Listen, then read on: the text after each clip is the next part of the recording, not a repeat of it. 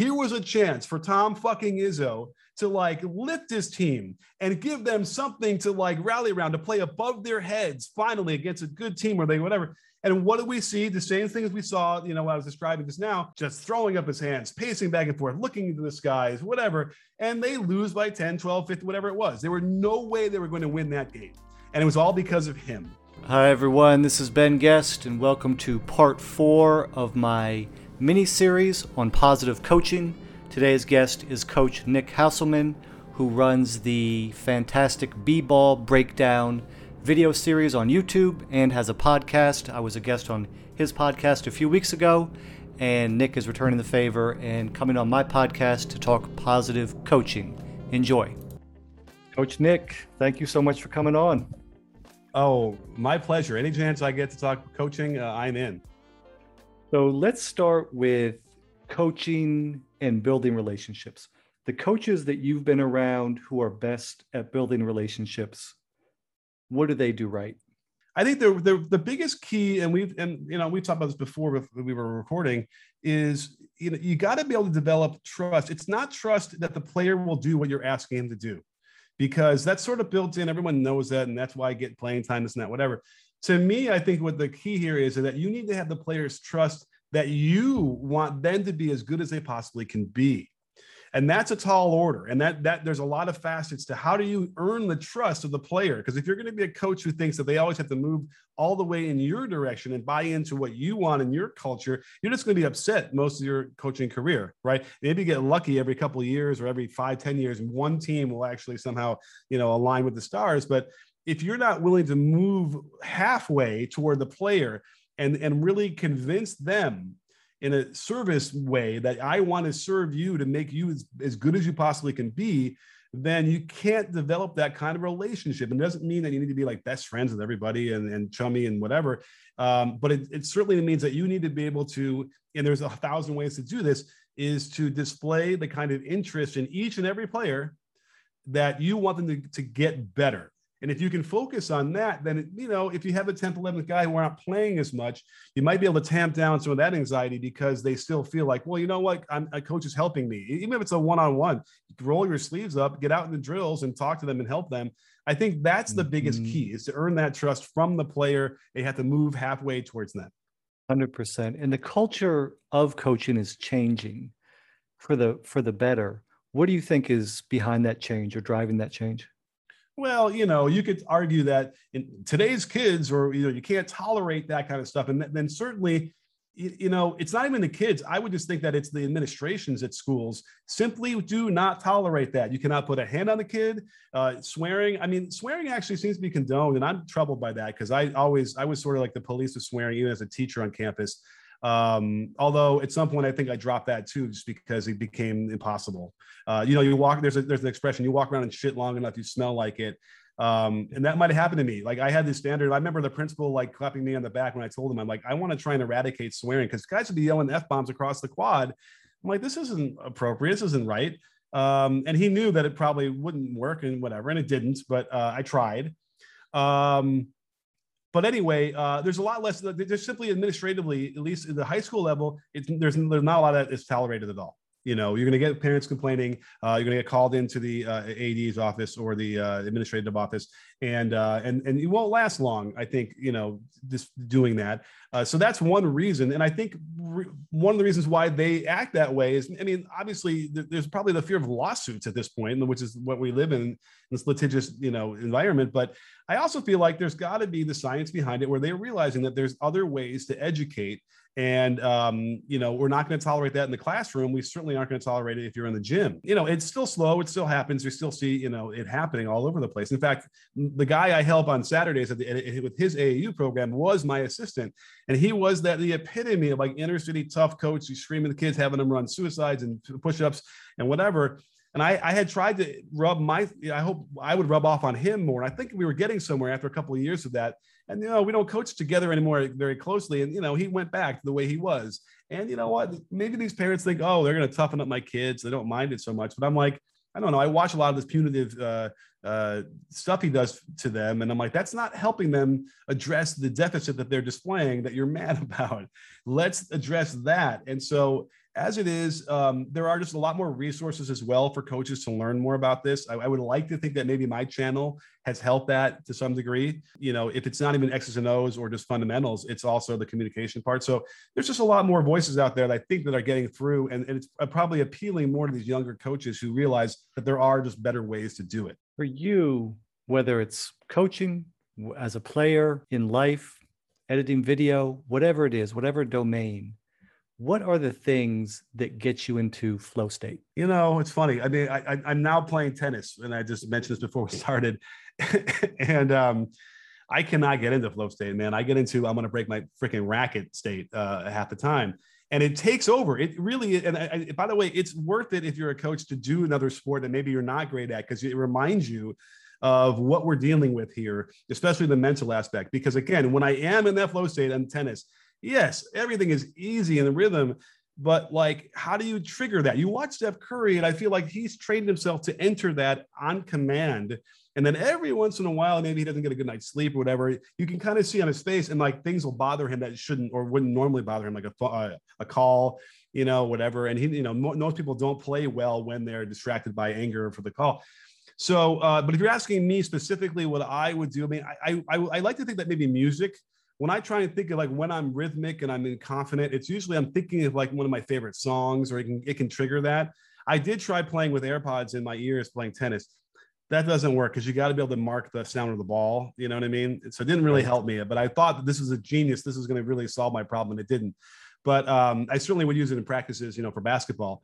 And um, so I, I think music is one of those ways that you can you can achieve that. And certainly, I know we said this in my pod but like you'll have coaches who think that they're really progressive because they'll play music like during the warm-ups while they're stretching whatever and like look how cool this is. Like no no no you got to play it like during the scrimmage loud you know and we can tap into that like their favorite song whatever it is these days that the kids want to listen to. And uh and and that will that trigger that could help to trigger it. But there's a lot there's a variety of ways you can do it um, and I think that Steph probably has probably does some sort of mental visualizations, you know, techniques uh, that can trigger that. Um, and then certainly, you know, language is another big thing. Uh, you know, mm. uh, just a, a, little bit of a tangent. And, and I guess I'm your guest, so I get to talk a lot. I, I feel bad that I'm talking so much because I want to hear it from you too. But um, you know, no, I love it, and I love important. tangents too. And, and tan- well, here's a good tangent. Whenever I'm working with players, I, I usually will go up to them and say, "Are you a good shooter?" I got to tell you, almost everybody says no. I, am not really. I'm okay on mm. whatever. I'm like, listen, you can't be a good shooter until you say you're a good shooter. We don't have to talk about you're like Klay Thompson or anything, but you're good for your position in this time in this place for where you are now, like that. And and and I can tell you one thing: you ain't going to be a good shooter if you say you're not a good shooter. And I think that that the power of that, which is sort of goes into the, like Tony Robbins and, and neuro linguistic programming, which is a, a completely untapped frontier that needs to be brought into basketball coaching without question. Um, that's powerful stuff that you can elicit a positive emotional response from a word. I, I, can. Should I tell you my story about that? Are we ready for 100%, that? Percent, please. So I I have a buddy out there, Art Rondeau, who's on Twitter. He's out there, and he and he he's he is a NLP disciple, and he's gone to a lot of the um, Tony Robbins stuff. And you know, Tony Robbins I don't even know where he exists in this day and age as far as what, people listen to him, respect him. I mean, he certainly is as as you know successful as any businessman out there, right? He runs these these clinics, whatever you want to call them, and people spend a lot of money to go to them, and there are you know a lot of people. So anyway, the point being that I I, I pulled him aside. We were at um, uh, Sloan, the Sloan MIT conference, you know, 100 years ago, I pulled my buddy Art aside and said, okay, give me something I can use from this program that would help me coach. He goes, okay. He said, pick a word or a phrase. Don't use it all the time, but when something really good in practice happens, drop that in there. You know, every every every five, six days. Don't you can't use it a lot, just a little bit. And so that year, remember when uh, Oppa Gangnam Style was was the big all the rage? So mm-hmm. Gangnam Style became you know my phrase I, I, would use, and we would you know high post, bounce pass, layup, blow the whistle. That was Gangnam Style, and they'd laugh because I'd mispronounce it, whatever, and it would be a thing. I wouldn't do it all the time, but I set it up from August to that first day of practice, and I did it. And then I cut to I, I, no one will believe me, but this is true as far as I'm I remember it. Um, we're on the road against. We have a home and away series against our like this bitter bitter rival uh, in our not in our division, but they're nearby, and we always play either at their house and then our house the next year.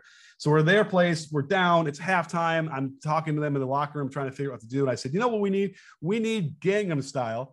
Their eyes got wide. They all started to smile, and I shit you not, we went out there and blew them off the court in the third quarter.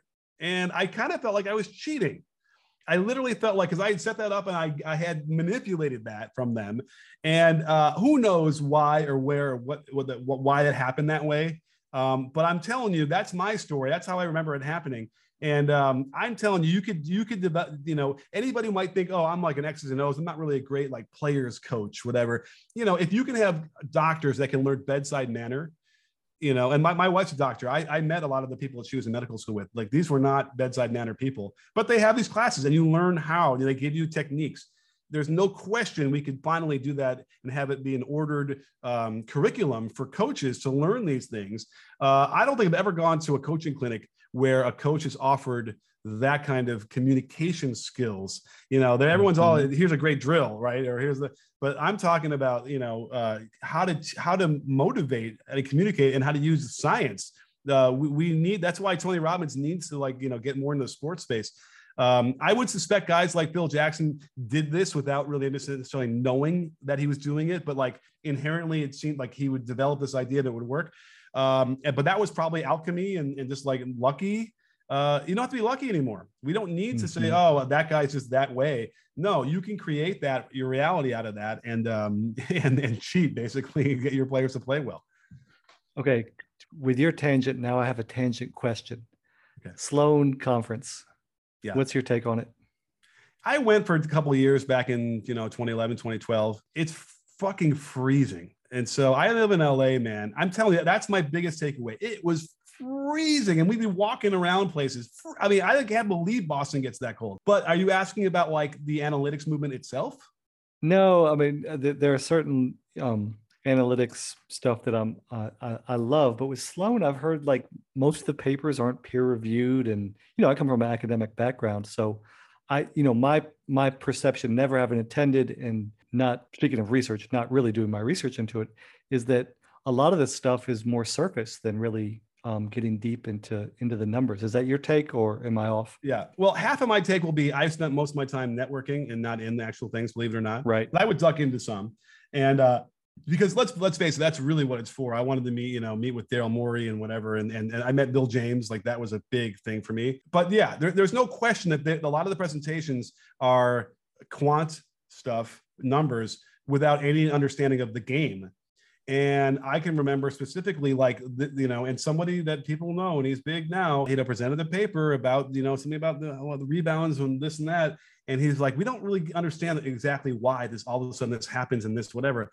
And I pulled him aside and said, this is why.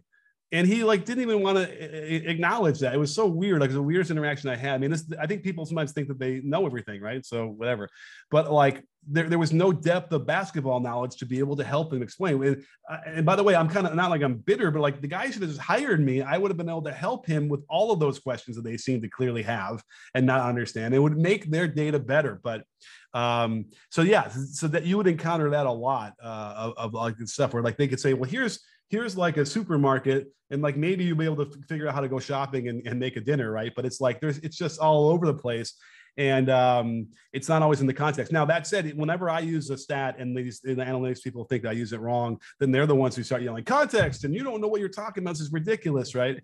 And meanwhile, I'm the guy who's actually watching the stuff and and and and know what's going on on the court anyway, from the sneakers to the head. You know, so anyway, so Sloan is one of those things where I think it's kind of lost its luster. I don't think it has the same, at least, um, influence that it used to. And if that's the case, then it probably isn't worth doing because you're not gonna get the same networking then.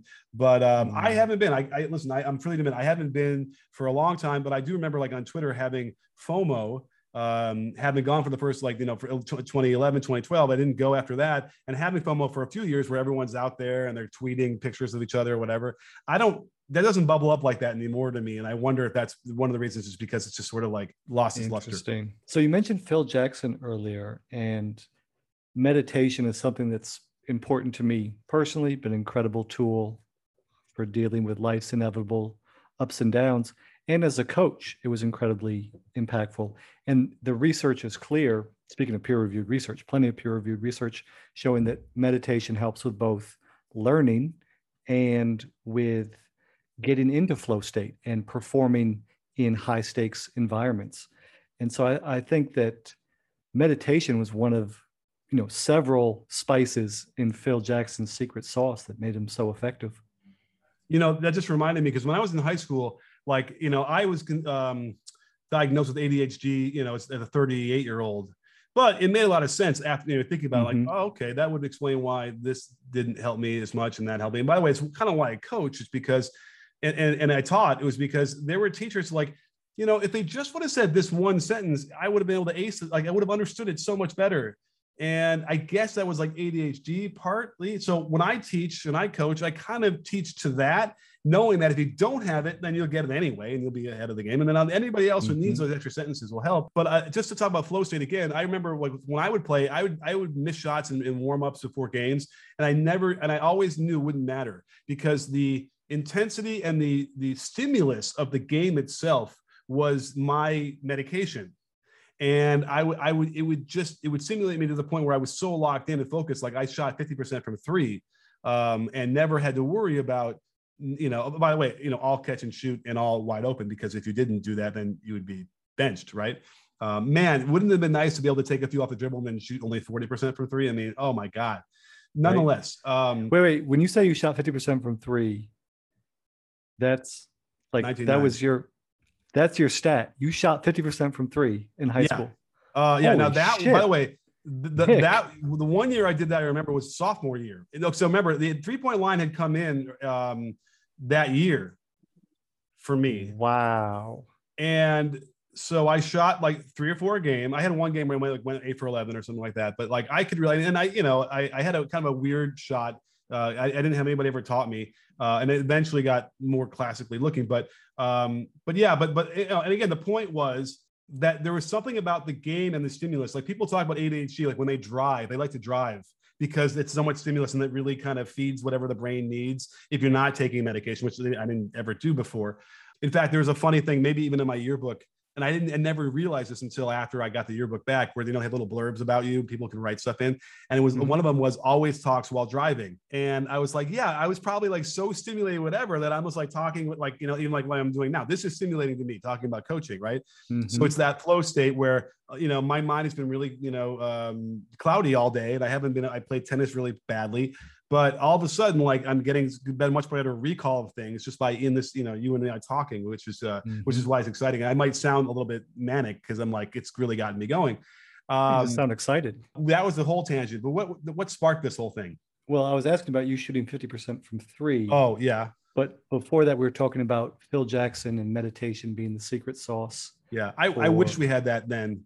I wish we had right. meditation because again you know there is a there's an overriding uh, that that it becomes manic sometimes if it's too stimulating and it would have helped me for sure uh, having practiced a little bit of meditation you know in my adult life um, and we talked about this before like yeah when phil jackson's book first came out sacred hoops sacred hoops and I was oh I was coaching this team. This was the team I was coaching. My old freshman, you know, my whole high school team, my whole freshman team we would do this. We would uh, close our eyes and practice meditation in the locker room before the games. And it was, and it, it, was really cool. And they were into it, and it really, really, really helped. It did, definitely sort of cemented or sealed in the practice of what we were trying to learn and picture and visualize. Mm-hmm. And and you know, and interesting enough, there's still some of those players who I see, like who are in LA, and I'll run into every once in a while, which is also amazing because they're almost my. I wasn't that much older than them. So yeah, so it, so you bring it up in the t- context of like, yes, thumbs up. We should all be doing that.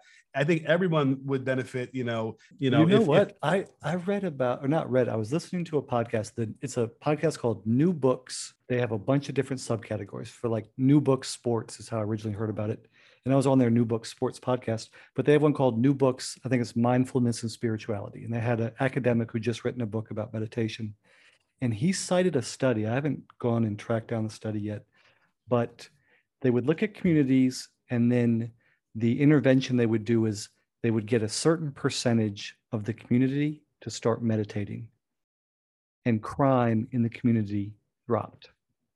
Right?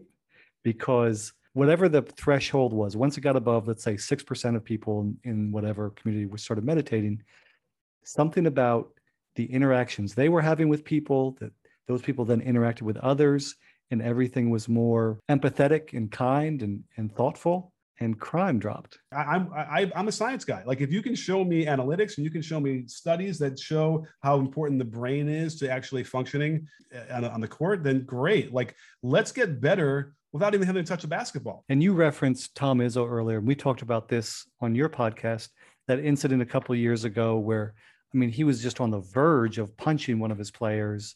I think he missed a block out or something and then afterwards you know they both talked about the incident you know i love coach izzo and so forth and after we talked about that after we stopped the podcast i was thinking about that and there's a concept in parenting called um, trauma bonding parenting where you have a parent who's abusive hits their kid beats their kid but then you know hugs their child and is in tears with them i'm so sorry i did this and uh, the parent loves their child but they're also traumatizing their child and then linking the love with the trauma unknowingly.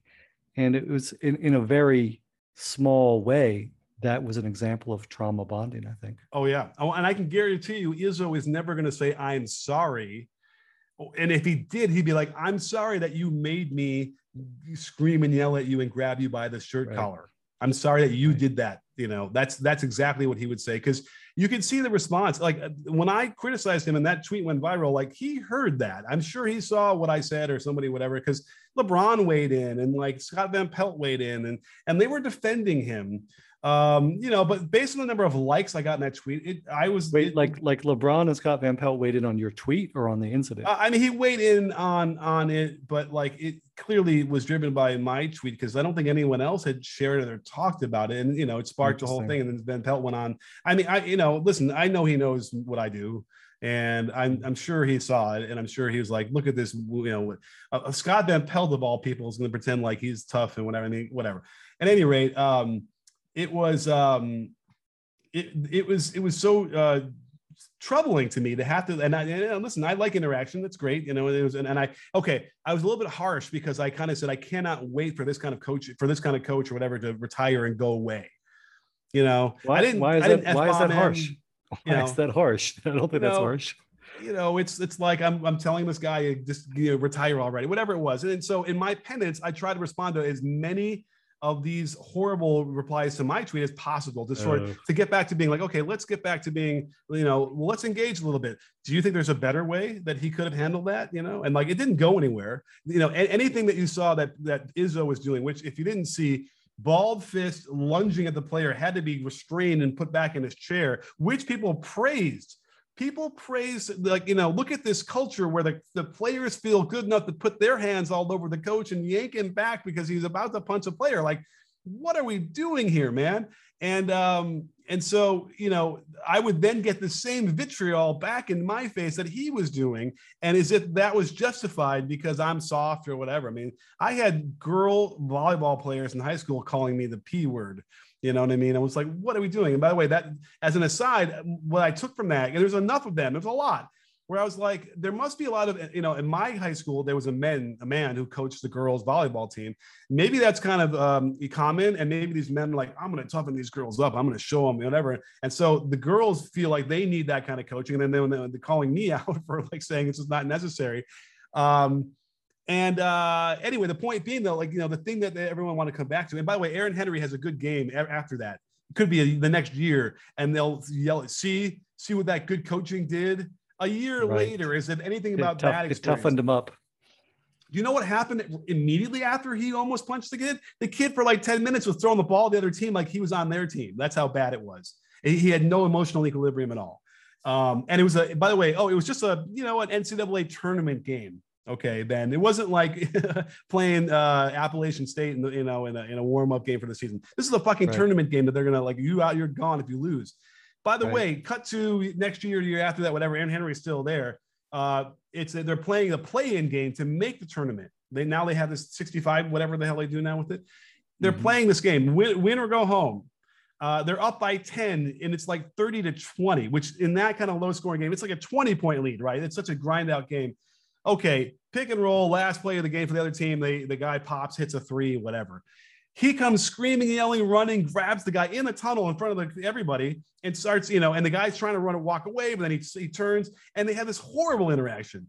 Meanwhile, they had they're up like seven, which is like a 14 point lead and whatever. And they're on their way to get in the NCAA tournament. What happens out of that? You know, in the in the locker room in that halftime, he just spent the whole time stewing about it instead of saying, "Okay, guys, this is great. We got a we got a, a um, what did I say? Seven point lead. I think it was seven. Maybe it was more. And, and you know, all we have to do is tighten up this. Yeah, let's fix that pick and pop a little bit, and we'll be we'll be golden. And what happens? They come out as flat as possible. The other team runs them off the floor, and the mother, sorry, the uh, the Michigan State players couldn't even throw the ball down in the low post by the end. They were they were so rattled and so shaken by this. And and what you have on the sideline is Izzo pacing, throwing his arms up, looking down, exasperation all over the place. Uh, same thing happened because, by the way, after we criticized him in that from the first time, the two years ago, they went on a run. He kind of stopped doing this. He was extremely um, combative in the in the press conferences and really awful. Um, uh, uh, what's the word um, when you're not serious? You are. Um, oh my God, this is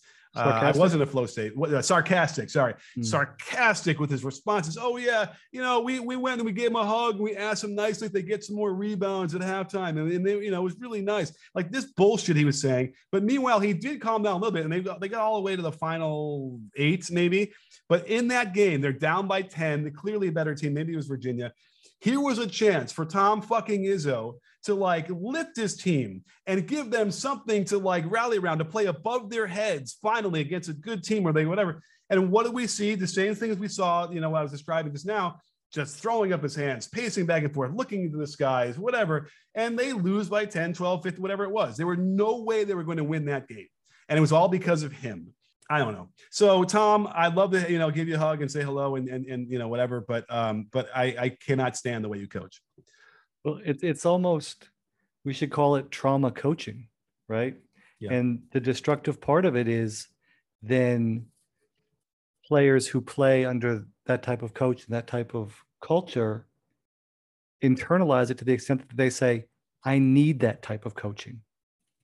Right. I got and, so many tweets. And now what do you do? So many tweets saying that's what I need and I, I I wanted I really almost like wanted to cry whenever I read that because yeah it just means that they never had a coach that practiced emotional intelligence. And if they mm-hmm. had they would realize what the difference is. Um, it, it's sad. And I can I, I that's why we need those coaches to retire and go away. Yeah yeah. I got two more questions for you. Emotional equilibrium. What are best practices around that and then another term I use is emotional intelligence, which I don't know if I invented it, but I must have read it and then pretended I invented it. But um, emotional stability is what you said. E- equilibrium. Oh, equilibrium. Oh yeah. So like for instance, when I coached uh, at the, it was a big inner city high school in LA. You know, the kids had tumultuous lives outside. You know, uh, outside the, the the court, and I had no desire to add to that emotionally. Right by ranting and raving and being that crazy guy. I wanted them to know when they came, they, they, they know what to expect every time they walked in the gym for practice, you know? Now we can't talk about emotional stability in the sense that where it's like, well, you're just kind of non-energy and you're just talking like this the whole time and no one gets rallied or riled up. No, um, I think it's it's the appropriate response to actions that you see on the court that can, I would hope, increase the amount of positive actions on the court. And you know obviously you want to limit the negative things but i, uh, I but by the way negative things happening like in a practice court is great because that's when you learn right? It's how you react to those is whether or not you turn the corner and get better at those things. And so emotional intelligence is how I call it, or emotional stability, you know, is you don't want to create an environment where it's just tumultuous and chaotic um, you know, in terms of you creating the chaos by your the way you, you're talking and the way you're moving. It doesn't have to be talking, by the way. It could be the way your body language is. The irony here is that the the real improvement is happening from the chaos. So you could be one of those coaches that wants like the perfect lines and the perfect drills. But in reality, it's when the drills get messy is when they learn a lot quicker and a lot better. Mm-hmm. That chaos is fine. I like that. But if you're then going to compound that by then starting to detonate all over everybody, you know, five or six times a practice, um, it just it destroys what you're trying to do and certainly limits the amount of um, of growth you can have as a team. Um, you know what I mean? Like you can get there, and we've seen it, but it tends to be short term. And if we're talking about building a long-term, uh, you know, and you, I know you can get into more of the science of like how the gray matter works in the brain and informs connections that will then mean uh, learning and, and improvement in play. Um, we we certainly know that like the instability of of emotions from a coach specifically can harm those connections being made chemically in the brain.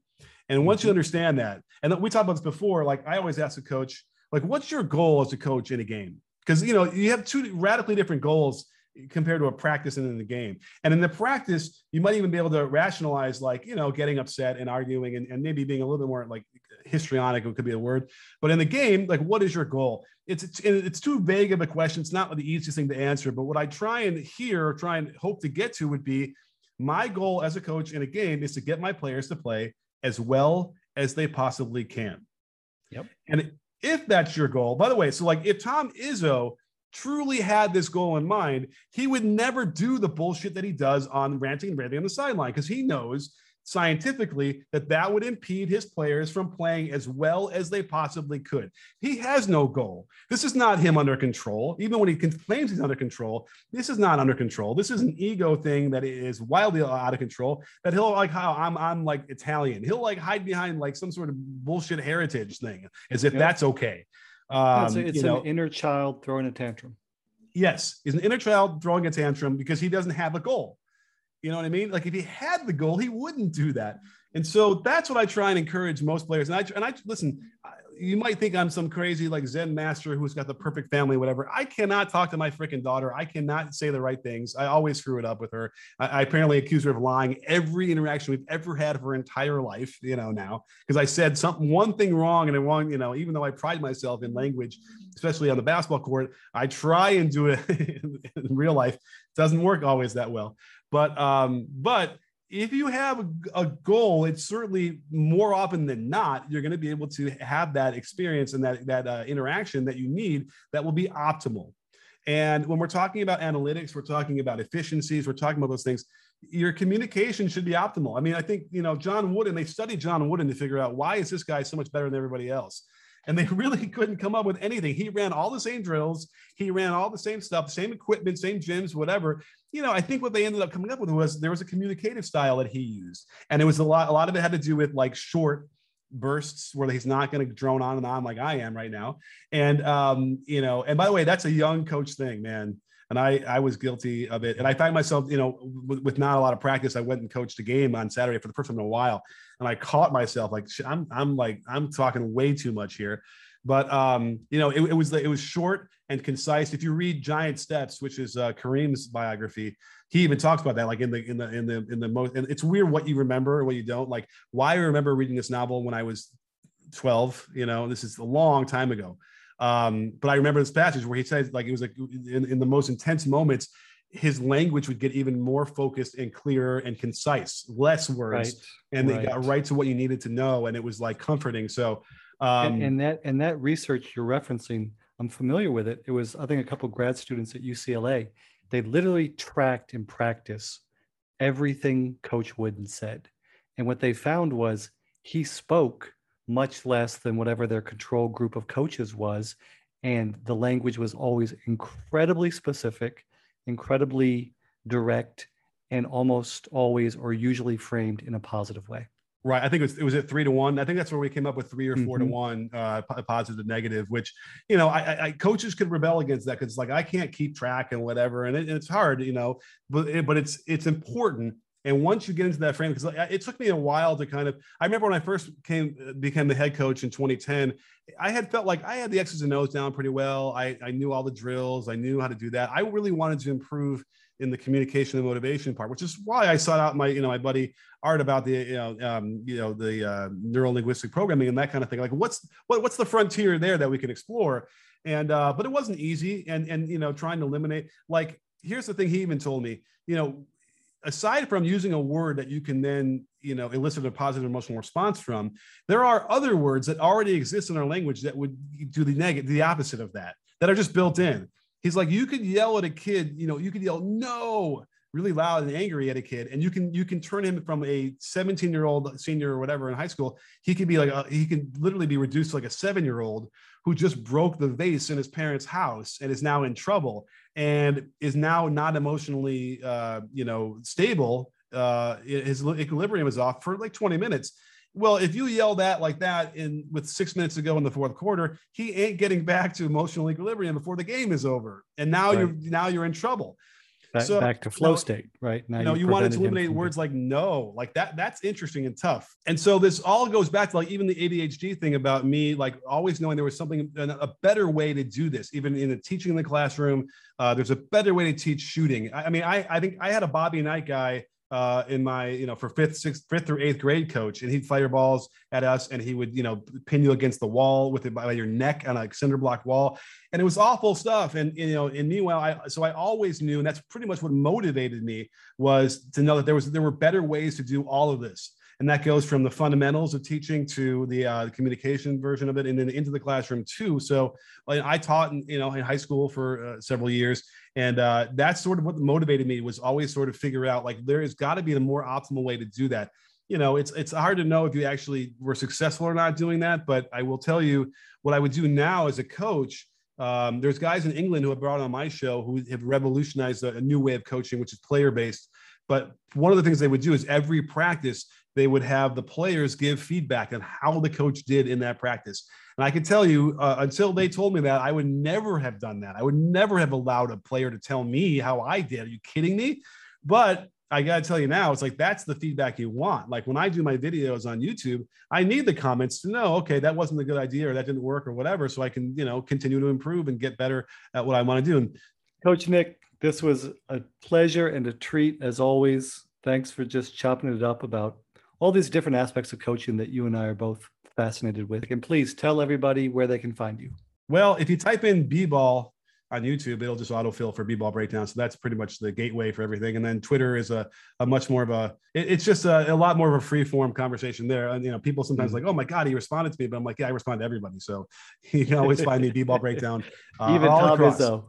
Yeah. What, what, sorry, what is it on Twitter? B-ball, B-ball breakdown. breakdown it's all b-ball breakdown all the time. Instagram twitter you know twi- uh, twitch i have but no uh, what's the other one? Tiktok. I have a tiktok even. Nice. Fantastic.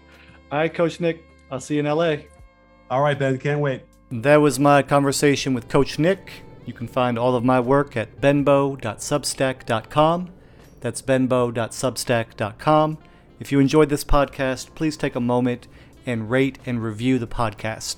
Thank you and have a great day